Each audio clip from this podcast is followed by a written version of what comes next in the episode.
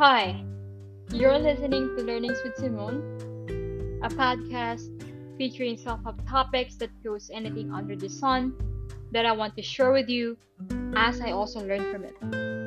I'm your host Simone, and if you are here listening, thank you.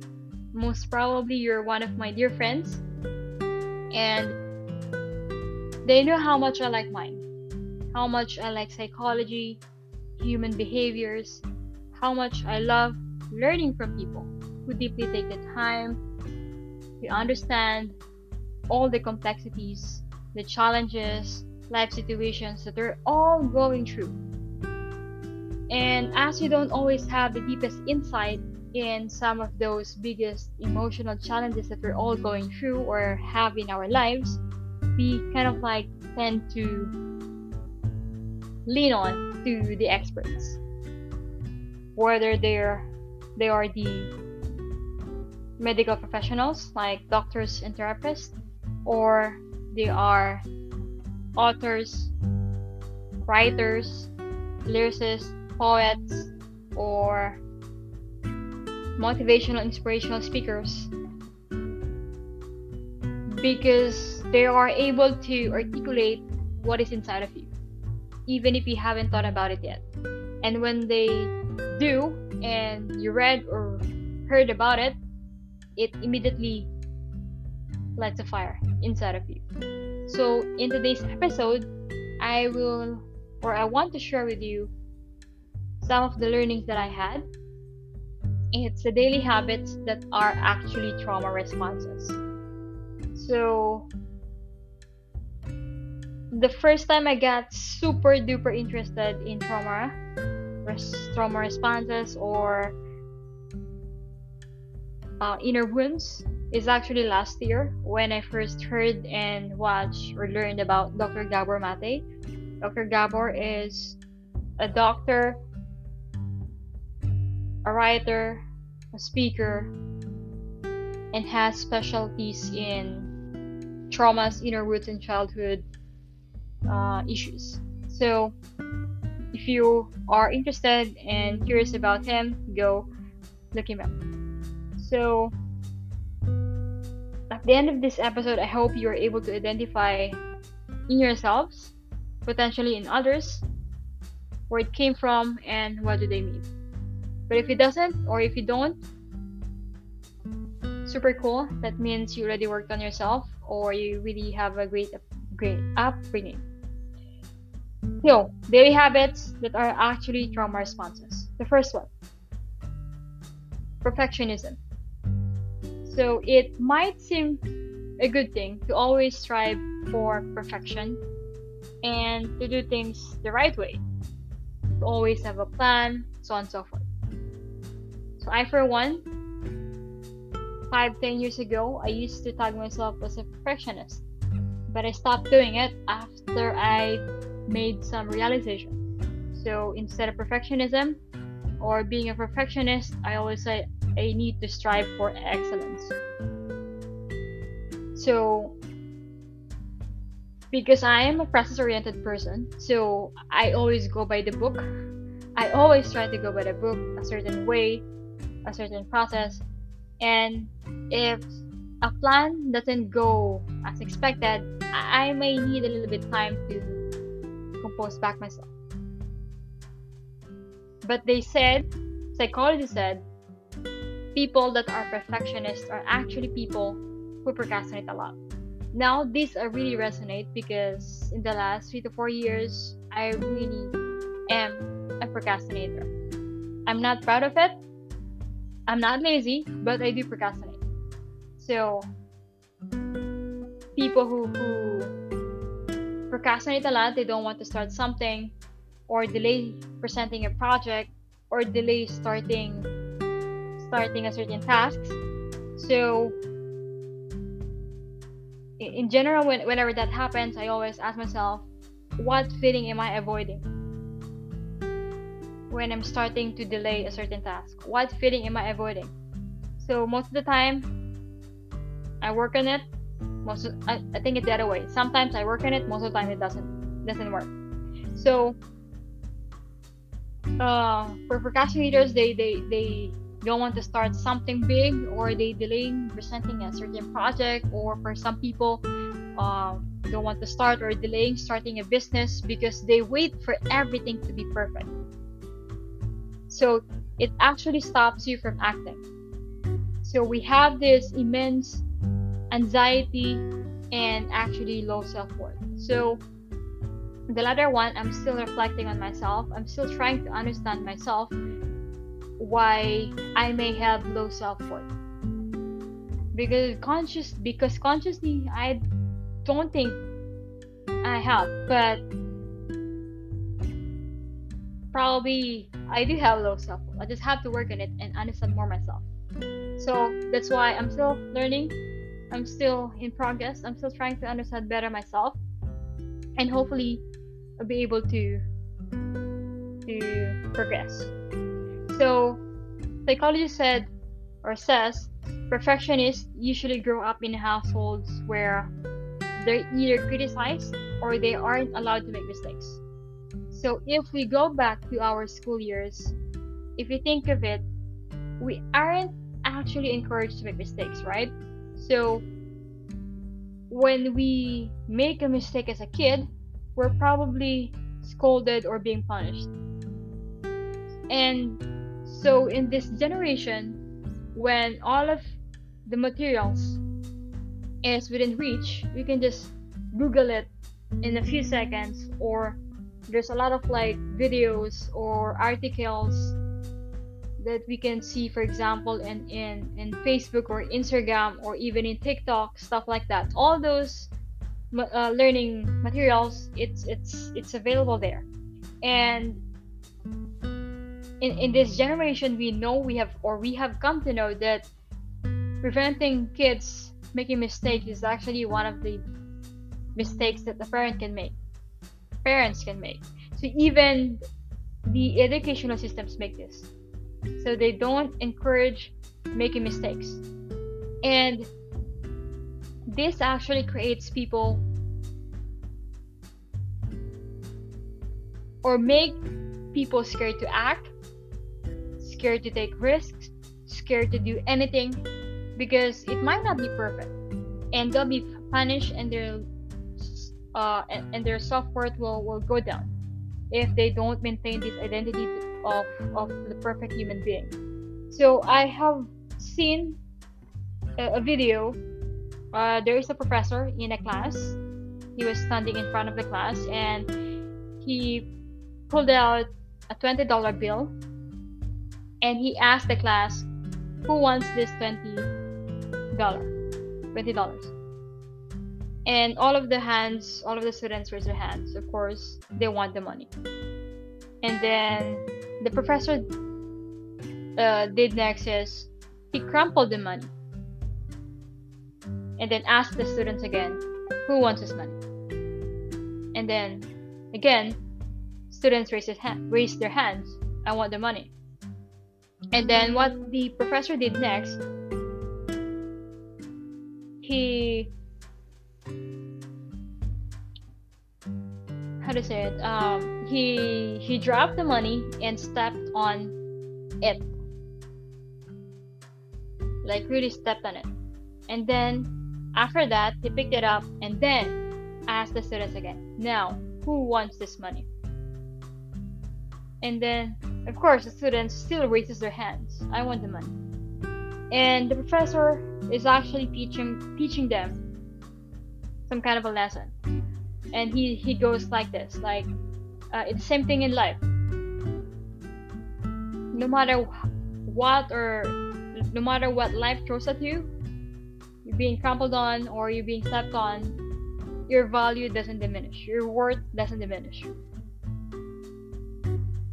So you might be scared to do things because it might not be perfect, or you're scared of failing on on uh, certain things, and you're scared of not being able to, to meet the success. And you actually correlate it to your self worth because if you don't, uh, you will lose your self worth.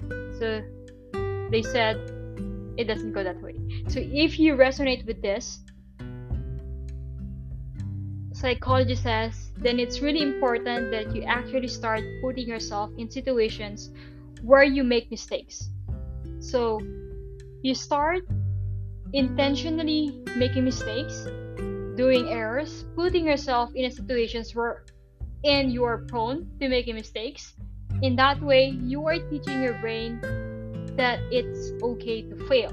It's okay to make mistakes. It's okay to, to not be perfect. And actually, your self worth stays exactly the same whether or not you fail, whether or not you make mistakes. Easier said than done. But this is actually one one way or exercise if you may put it if you let me put it an exercise so that you can heal from from from that trauma. So you put yourself intentionally and make mistakes and letting yourself um, make mistakes. So life will be so much easier and better and then you'll stop procrastinating. You start doing things because earlier you don't want to do things because you're probably thinking you're not good enough you're not good enough. That is not true. Your brain is tricking or lying to you. It's actually a trauma response from your childhood. We are allowed to make mistakes. Everyone makes mistakes even as an adult. You just have to remember that the second one is walking away or cutting people off at the smallest mistake. So you might be thinking, I'm just setting boundaries. I'm not letting people cross me. I'm not letting people not treat me right. But actually, if you do this at the smallest mistakes, it's actually a form of protection mechanism. And they say it's extremely unhealthy and can potentially destroy your relationships. So they said this usually happens because we have the need to control the situation because we don't want to get hurt. No one wants to get hurt. And when we feel like we're losing the control over a situation, over how we're feeling, and we feel like someone else is taking control over your feelings, we have the feel the need to take action quick, to block them, or to cut them off, or to do something so that we can regain back the control. But this is actually a false sense of control. And we might regret our decision very soon after, actually, very soon after, after, very soon after, after we make that decision. So try to slow down a little bit before we cut some people off because uh, making this drastic decision like this is not simple. So slow down and actually actually think or ask yourselves whether or not you're making the decision out of a trauma response or out of a healed peace. The third one is constant emotional monitoring. Now, uh, if we're constantly sensing what the other people are feeling. If there are any subtle changes in facial expressions, in mood and vibe, for instance, and this is true to me. So whenever I am in a in, in a gathering, so I'm talking to, to a friend or, or someone, I'm, I'm very intentional. So when, when I talk to someone, I face I face them, and I notice everything in terms of like the slightest change in the mood, the slightest change in terms of like, um, yeah, the mood, the vibe, or even a shift of gaze while uh, talking to someone, I notice it. Of course, I don't take it personal. I don't take it against them, but I battle it inside. So, um,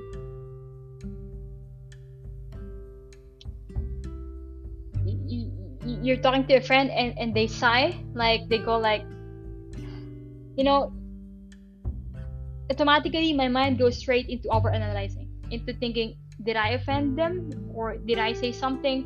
Are they mad at me or are they upset? Are they gonna leave me? Are they gonna stop being my friend or am I boring to them? So this is kind of like I, I'm not diagnosed, but I tag myself as a highly sensitive person. So you're always constantly super high vigilant. So this is actually they said is a trauma response that comes from your childhood. So if you grew up in an environment where your parents were maybe unpredictable or chaotic, you never knew what to, to expect, you kind of like learn to anticipate any reaction outside so you can protect yourself basically. So it's important to remember that you're not little child anymore. That is helpless. You're an adult and as an adult, you're not responsible for other people's emotions no one can hurt you the same way you were hurting your childhood. So you are not emotionally dependent on anyone else like you were as a kid.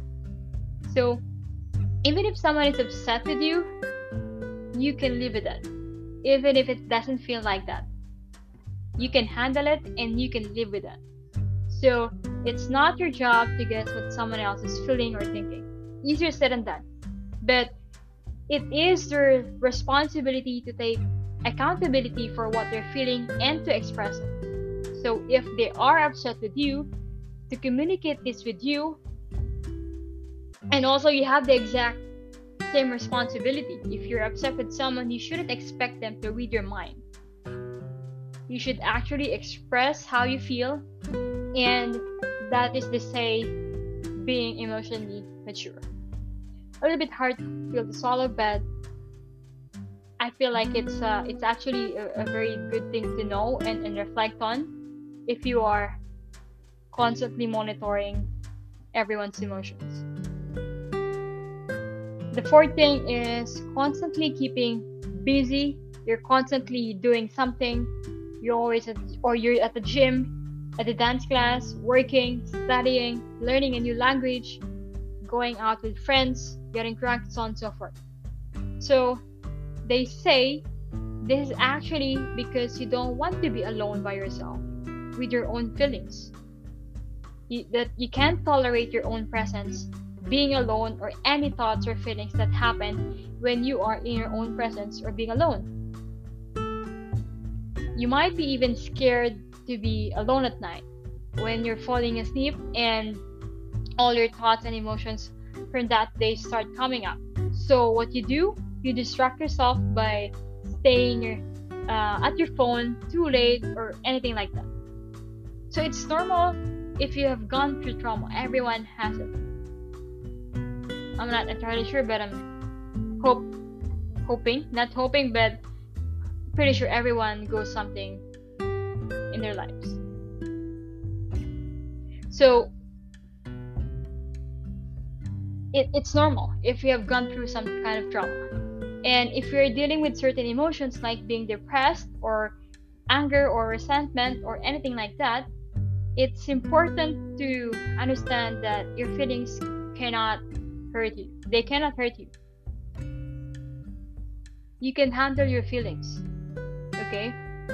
If you can't, you should talk to a medical professional like therapist or doctor or someone that is specialized, but in most cases, you can handle it and feelings come and go. So I've seen this video. I'm not sure if it's a video or or an article or an article that I have read explaining that any emotions that we feel can only sit straight or last with you not longer 3 minutes or 90 seconds. The first time I heard it was like, wow, then we might we might ask ourselves no or like we might say no i'm sad all the time or um i'm angry all the time or any other emotions not just for three minutes. I'm pretty sure i'm not that insert emotion for just three minutes. And they said that is because you're not confronting you're not confronting whatever it is you're feeling. You face them and then you suppress it back. And since you suppress it and you didn't work with that emotion, it will resurface back again once once that feeling is being triggered. So they say the faster you process them, the faster you confront them, uh, or the faster you deal with your thoughts and your feelings, the faster they go away, and then you can actually be at peace with yourself. So, the best thing you can do for yourself is to stop running away. Again, this is easier said than done, but to confront whatever is happening, this is the hard truth.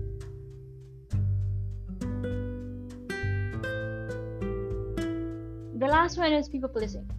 So, um, of course, people pleasing is not the same as being nice or kind. People pleasing is doing something that you think is expected of you, despite of you not wanting to do that thing. So someone asks you to, to do them a favor and you say yes, not because you want to do it or out of the kindness of your heart, but because you're afraid of upsetting them. That if you say hmm. no, they're not gonna like you anymore, and or or they're gonna stop being your friend. So psychology says this happens to people that maybe grew up in a home where their own boundaries weren't respected, where they weren't allowed to say no. They were made to do things even though they didn't want to. So they were told that be nice, for example, go hug your grandma, uncle, etc., etc., even if you don't want. So it doesn't matter how you feel, you should do that. So, again, I've seen this another video. Um, I'm not sure if this is Mark Manson, uh, the one who wrote the the book, the best-selling book, uh, the the subtle art of not giving a fuck. So, um, but it looks like Mark Manson so it was kind of like a reaction video. So there was a question for him. And then uh, he's giving his reaction or answer. So the question is about um, am i an asshole if i ask my friend to leave? So uh, a short story is that i'm trying to remember it. Um, pretty sure there's more very much detailed about it. You can check it on but how I remember is how I remember it. So there was a family invited the friends, and this family has kids or has a kid. So, so so there was a son uh, with the father, and the father is actually the one asking Mark for for the answer. So is it am I an asshole if I ask my friend to leave? So the the scenario is so that friend is asking the son to give her a hug, and the son and, and the son doesn't want or doesn't feel like giving her a hug. And uh, the friend was like, "Aren't you gonna do something about this? Uh, he's being disobedient, stuff like that." And um, the, the father was like, "Maybe he's a little bit cranky, but no, I'm not gonna do anything about it." Um, uh, he, he he's been teaching, or they've been he and, and his wife has been teaching their kids to kind of like put boundaries uh, for themselves. If they don't feel like doing something they are not they shouldn't be forced to do something. And they're not and they said he said he's not gonna break uh, he's not gonna break that for for a certain person. So i'm pretty sure there's more explanation and more uh, detailed story about it that i haven't mentioned but in a nutshell that's how it goes or that's how that's how it went. So in the end i think that the friend the friend left and the father didn't push the son to give the friend a hug just because he was asking for it. Yeah, so um, if you say yes even if you means no, the pro- the problem is this creates a lot of resentment inside yourself and your relation and your relationships, and you might actually end up cutting that person off from your life even if they didn't do anything wrong. And a, a true, authentic, healthy relationship requires you yourself to be true to yourself, to put yourself first. And it's okay to say no. People are not going to dislike you if you say no. And if they do, then it's better, most probably, if that person walks away in your life. So, uh, I, I, I know all of this uh, things that uh, we have mentioned is, of course, easier said than done, but I hope this brings light and realization to you and a little bit enjoyment because I was really amazed and in awe whenever I learned or realized something about myself, about other people, and it's just fascinating how over the course of our life we're still learning about ourselves. So thank you for tuning in. Thank you for listening. This is Learnings with Simone. I hope to do this more often and I hope to do this more or like I have I hope to do this better every time. But yes, talk to you in the next episode.